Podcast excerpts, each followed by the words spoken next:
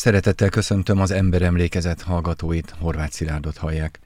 Ma a Fehér Gárda történetével ismerkedünk meg, vagyis az 1940-es évek végére, az 50-es évek elejére utazunk képzeletben, a Rákosi diktatúra idejébe, amikor merész emberek terveket szőttek az egymillió szovjet szuronnyal megtámogatott kommunista diktatúra megdöntésére. Vince Gábor történész lesz a kalauzunk az időben, de elsőként hallgassanak meg két hódmezővásárhelyi fehérgárdistát arról, hogy mi történt velük 1950-es letartóztatásuk után.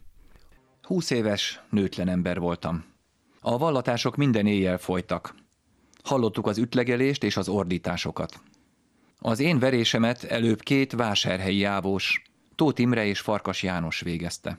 Az egyik őjük osztálytársam volt, de ezt ő már elfelejtette és vadállatként bánt velem.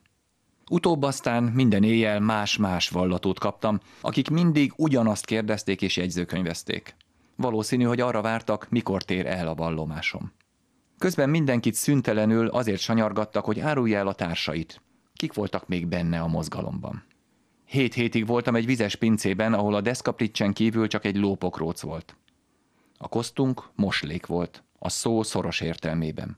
Amit az ávósok meghagytak, almacsutkával, fogpiszkálókkal, csikkeltele és mosogatólével fölhígítva. Fürödni nem lehetett. Mosdásra csak annyi idő volt, hogy egyik nap a bal, a másikon a jobb lábunkat tudtuk hideg vízbe belemeríteni egy pillanatra. A testemet a piszoktól kiütések lepték el, ezek elfertőzöttek és hámlott rólam a bőr. A végén már szétrohadt rajtam az alsó nemű is.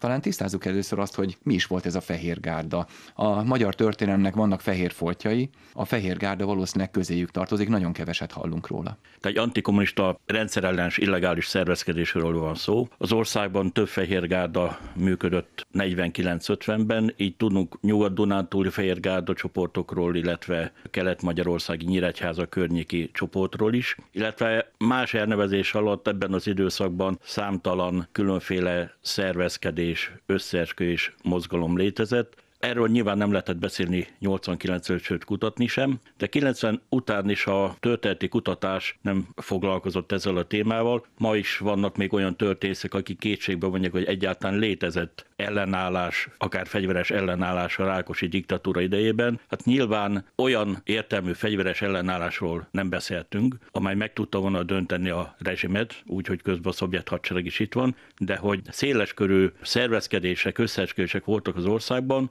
az többek között a Fehérgárda léte is bizonyítja. 1949 nyarán kezdi el szervezni Blahó János, aki egy felvidéki menekült, 46-ba érkezik Korosháza környékére. Na most a mozgalom története kapcsán számtalan kérdés vetődik fel, amelyre egyelőre nem tudunk választ adni. Tehát például nem tudjuk azt sem, hogy Blahó Jánost valójában ki bízta meg a szervezkedés elindításával, vagy esetleg önös céljai bírták arra, hogy elindítson egy ilyen szervezkedést. Amikor elfogják 1950. július 17-én, két hónapig legalábbis a AVH-s iratok alapján úgy két hónapig nem hallgatják ki. Amikor elkezdődnek a kihallgatások, akkor pedig nyilvánvaló, hogy az államvédelmi hatóság nem rendelkezik kész koncepcióval vele kapcsolatban, ezért többféle verziót dolgoznak ki. Van egy jugoszláv verzió, hogy átszökött Jugoszláviába, és a jugoszláv AVH a híredet útba bízta meg azzal, hogy indítson meg egy rendszerellenes népi demokrácia ellen szervezkedést. Van egy olyan verzió is, hogy az amerikai követség könyvtárában beszélt egy magyar származású ottani illetővel, és ő bízta meg, hogy indíts el a szervezkedést. Van egy olyan verzió is, hogy egy titokzatos magát Fekete Istvánnak nevező, városiasan öltözőt illető keres meg 49 nyarán a tanyán, ahol éppen dolgozott, és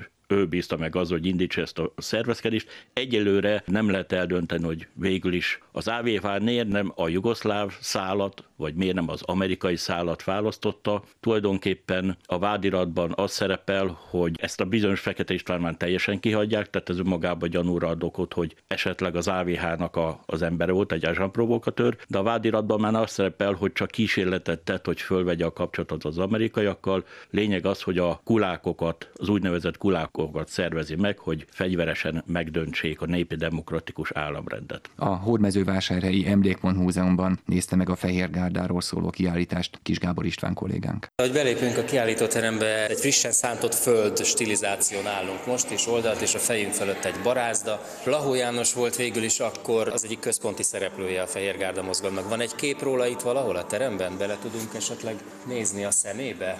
23-as, 27-es születésű itt mellette Kovács István, ugye, akit szintén kivégeztek a másik halára ítélt. A Fehérgárda mozgalom aktív tagjainak az átlag életkora ugye a 20 és a 30 között, és van olyan AVH-n tett vallomás is, ahol azt mondja az egyik gyanúsított, hogy Blahó János kimondottan a szervezőket utasította arra, hogy ezt a korosztályt szervezze be. És honnan szedték 20 évesen azt a dühöt, amely, hát azon túl, hogy persze milyen rendszer épült az országban, ez látható volt, meg tudható volt, és ugye a kulákoknak kikiáltott társadalmi réteg ellen rengeteg intézkedés szólt, amely a közvetlen egzisztenciájukban érintette ezeket az embereket a közvetlen környezetükben.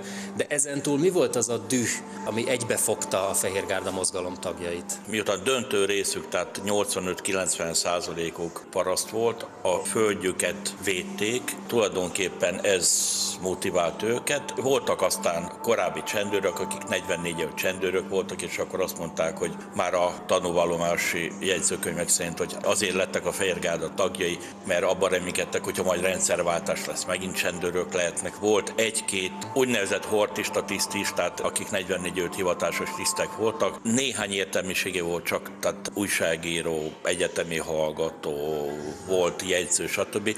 De a fő motiváció az az volt, hogy meg kell védjük a földünket a tagosítástól, attól, hogy az állam elvegy, hogy elődözzenek minket az őseink földjéről. Nézzünk körül egy kicsit ebben a teremben, hát az imént már említett Kovács István Blahó János képek mellett itt kis oszlopokon szemtanúk hozzátartozók beszámolóiból készült kisfilmek mennek több kis képernyőn, illetve a falon láthatók újságkivágások, meg idézetek, nevek így tőlem balra hát szépen ABC sorrendben felsorolva.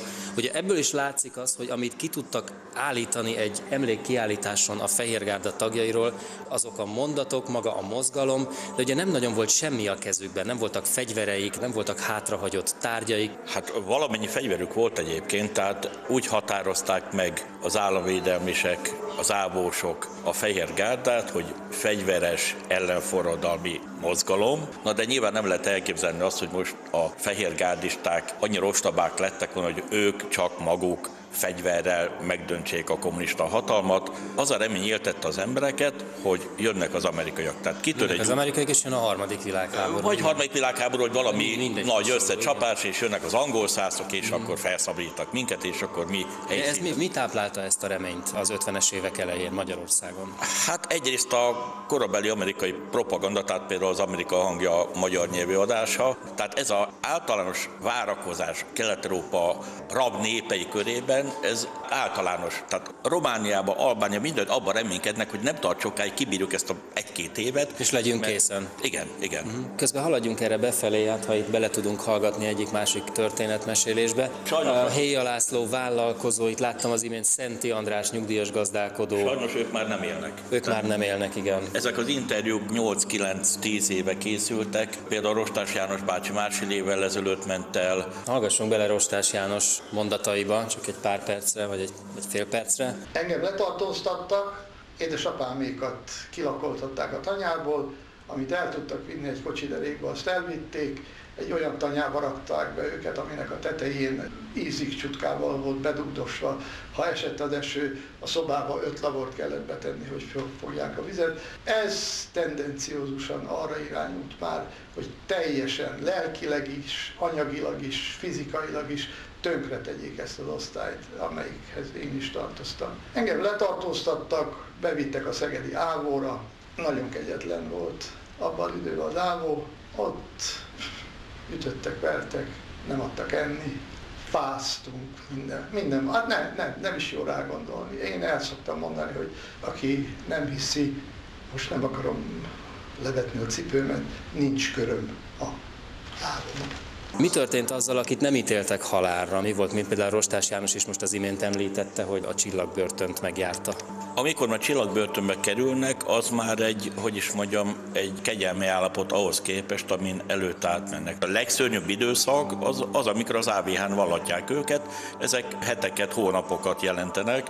Hogyha valaki azt túléli, mint hogy szegény Juhász Nagy István nem élte túl, ha valaki azt túléli, utána már felsajtat, hogy na hát a nehezén túl vagyok. Egy kicsit nézzük meg mindennek a hátterét, meg próbáljuk beágyazni a magyar történelembe. Valaki úgy fogalmaz a visszaemlékezésekben, hogy ez tulajdonképpen egy illegális kisgazdapárt volt. Hát ez túlzás szerintem, de az biztos, hogy a korábbi kisgazdapárti tagok szép számmal részt vesznek a szervezkedésben, de érdekes módon a Fehérgádába még MDP tagokat is beszerveznek, sőt, ami még különösebb, hogy tanyai rendőröket többet beszerveznek, és a rendőrök nem is árulják el a mozgalmat. De érdemes még megemlíteni azt, hogy a Fehérgádának több csoportja van, és nem csak egy pere volt, a 65 évvel ezelőtti Blahó Kovács féle per, hanem négy csoportos perről tudunk egyelőre. Ugye négy nagyobb csoportja van területileg a Fehérgádának, még le nem tartóztatják Blahó Jánost természetesen a nagyfőnök, tehát ő felügyeli az összes csoportot.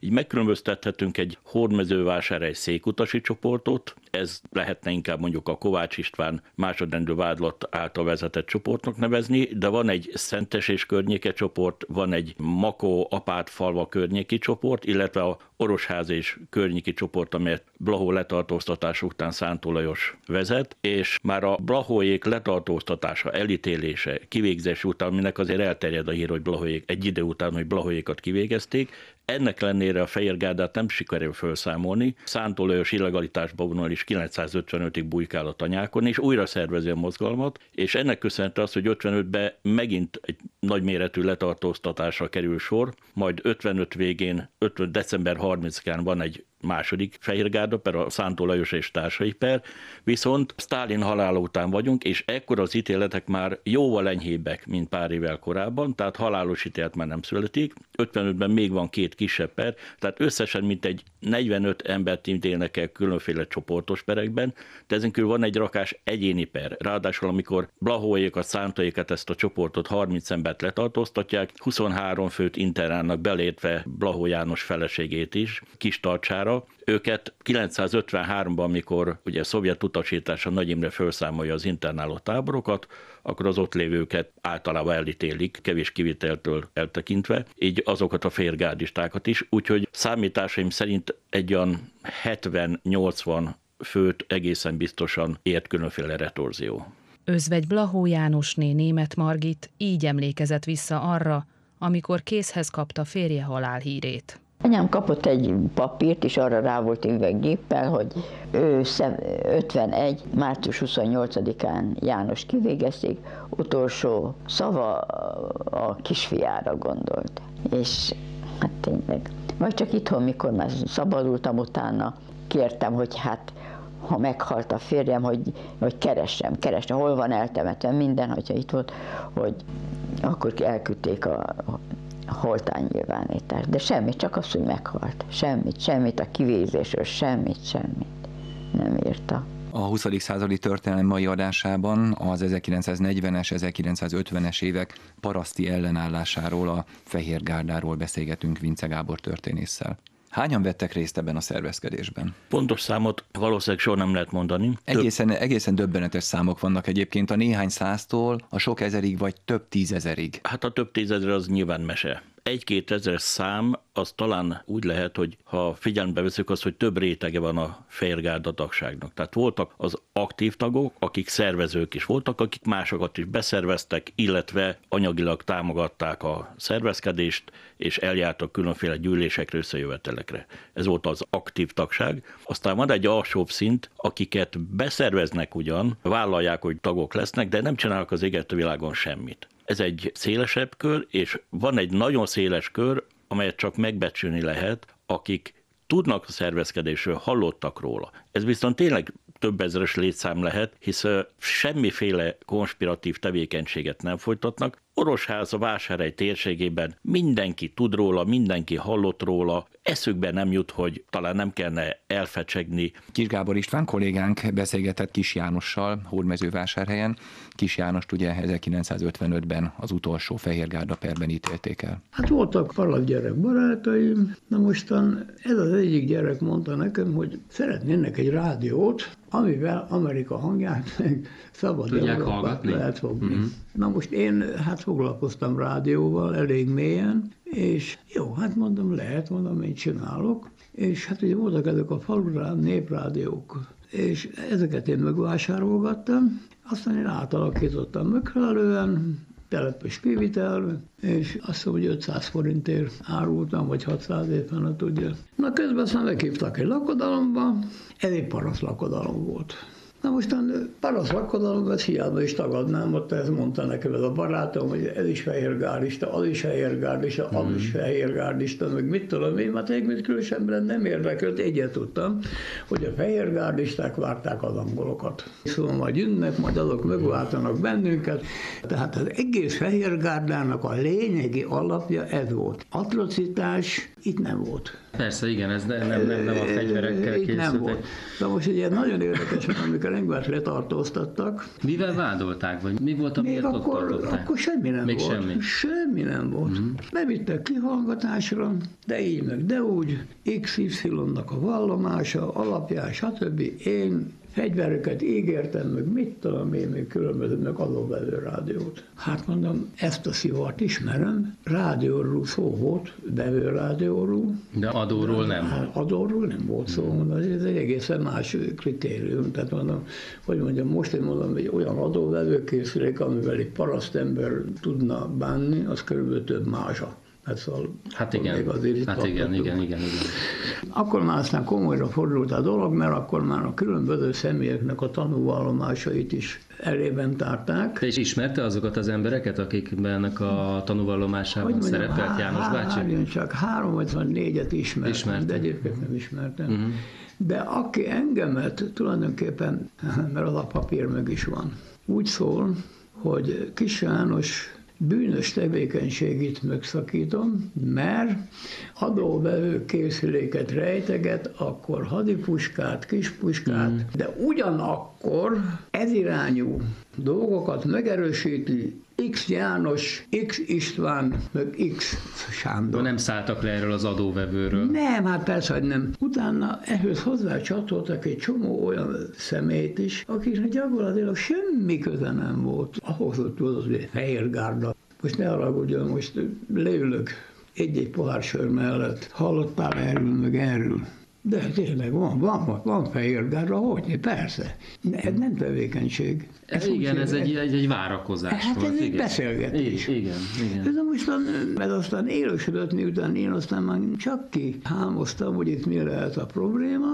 Hát itt arról volt szó, hogy ott ugye volt még egy gazdálkodói réteg, akit mindenféleképpen ki kell nyírni. Az ávon miként születtek a vallomások? Érdemes lenne arról beszélnünk, hogy ezek a parasztemberek mit írtak alá a kínzások hatásait, hallhattuk, hogy milyen kínzások voltak. Hát egy idő után bármit alá lehetett iratni velük. A kutatónak itt van a nagy felelőssége, hogy számunkra, miután már a volt fehérgárdisták közül szinte mindenki elment, egy-két ember él sajnos már csak. Másra nem tudunk támaszkodni, mint a AVH-n készült gyanúsítotti jegyzőkönyvekkel, tanúvallomásokkal, a kihallgatásokról készült feljegyzésekkel. Ezeket természetesen az esetek döntő többségében aláíratták a gyanúsítottal, de éppen Kis János bácsi mondta el azt, mikor megmutattam neki az ő gyanúsítotti jegyzőkönyvét, hogy hát ez az aláírás, ez nem az övé, hasonlít, de nem az övé, nem így írta alá a nevét akkoriban. Én nekem a jegyzőkönyveinek 80%-át kézzel írta meg a koma, Aki kihallgatta. aki kihallgatott. Ez a Benkovics volt. Igen.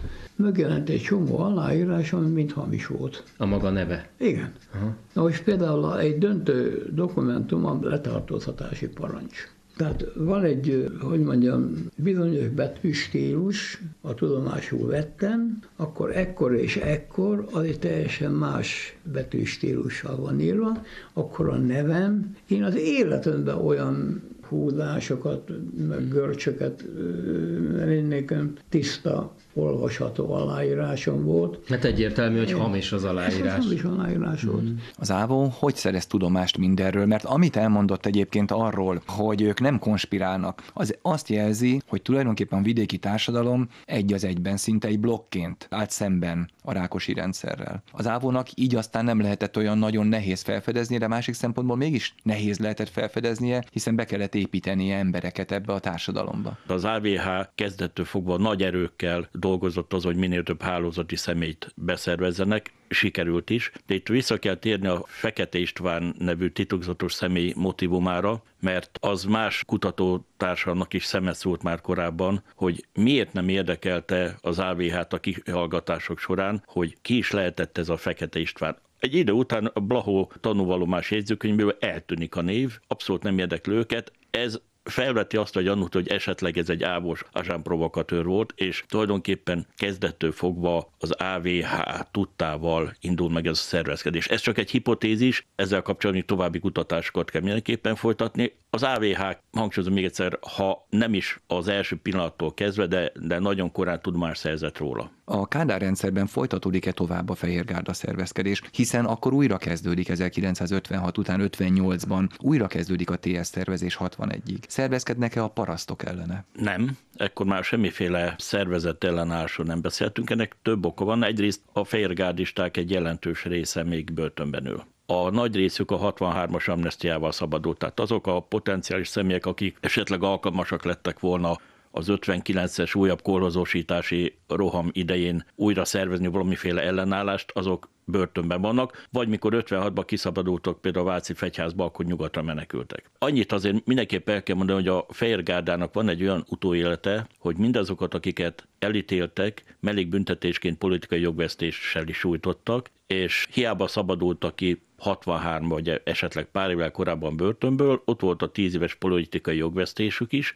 és ezzel nem csak azt az adott személyt büntették, aki részt vett a Fehérgárdában, az egész családját. És ez a büntetés ez sokszor, ahogy a visszaemlékezők mondják, még rosszabb volt, mint amikor bent volt a börtönben, mert ártatlan családját vegzálták, ne föl középiskolába, a munkáján zaklatják, stb. stb. Másrészt pedig szinte döbbenetes, hogy mennyire morbid a kádári állambiztonság, amikor már egyszerű TS nyugdíjasok, már ilyen beteges 60-70 éves emberek, még mindig jelentések készülnek róluk, még mindig ügynökökkel figyeltetik őket, mert egyszer benne voltak a fehérgárdába. A rendszerváltoztatásig beszélni sem lehetett mindenről. A rendszerváltoztatás után viszont már lehet kutatni. És megszületett a Hódmezővásárhelyi Emlékpont Múzeum, mely többek között a Fehérgárdának is emléket állít. Mondhatjuk-e azt, hogy fel van tárva minden? Egyáltalán nem. um, Hogy ezzel korábban miért nem foglalkozott a történész szakma, azt nem tudom. Szerintem mindenképpen érdemes lenne feltárni az összes szervezkedés, hogy utána egyfajta összehasonlító vizsgálattal próbáljuk kideríteni, hogy az AVH háttérből miként mozgatta a szálakat. Mert hogy elképzelhető, ön elképzelhetőnek tartja, hogy az AVH mozgatta a szálakat már akkor, amikor elindult ez a szervezkedés, mert hogy szerette volna egy ilyen mondjuk úgy, hogy előzetes csapással megsemmisíteni az egyébként várható ellenállást? Fogalmazzunk inkább úgy, hogy nem lehet kizárni, de Például az amerikaiak szerepéről sem tudunk egyelőre semmit, hisz azok a levéltári források, amelyek esetleg az amerikaiak kelet-európai jelenlétével kapcsolatosak, még tudtom, ma nem igazán hozzáférhetőek. Kedves hallgatóink, az emberemlékezet mai adásában a Fehér Gárda történetét elevenítettük fel Vince Gábor történésszel. Azokra a bátor parasztemberekre emlékeztünk, akik tenni akartak Rákosi kommunista diktatúrája ellen. Köszönöm, hogy velünk tartottak, Horváth Szilárdot hallották.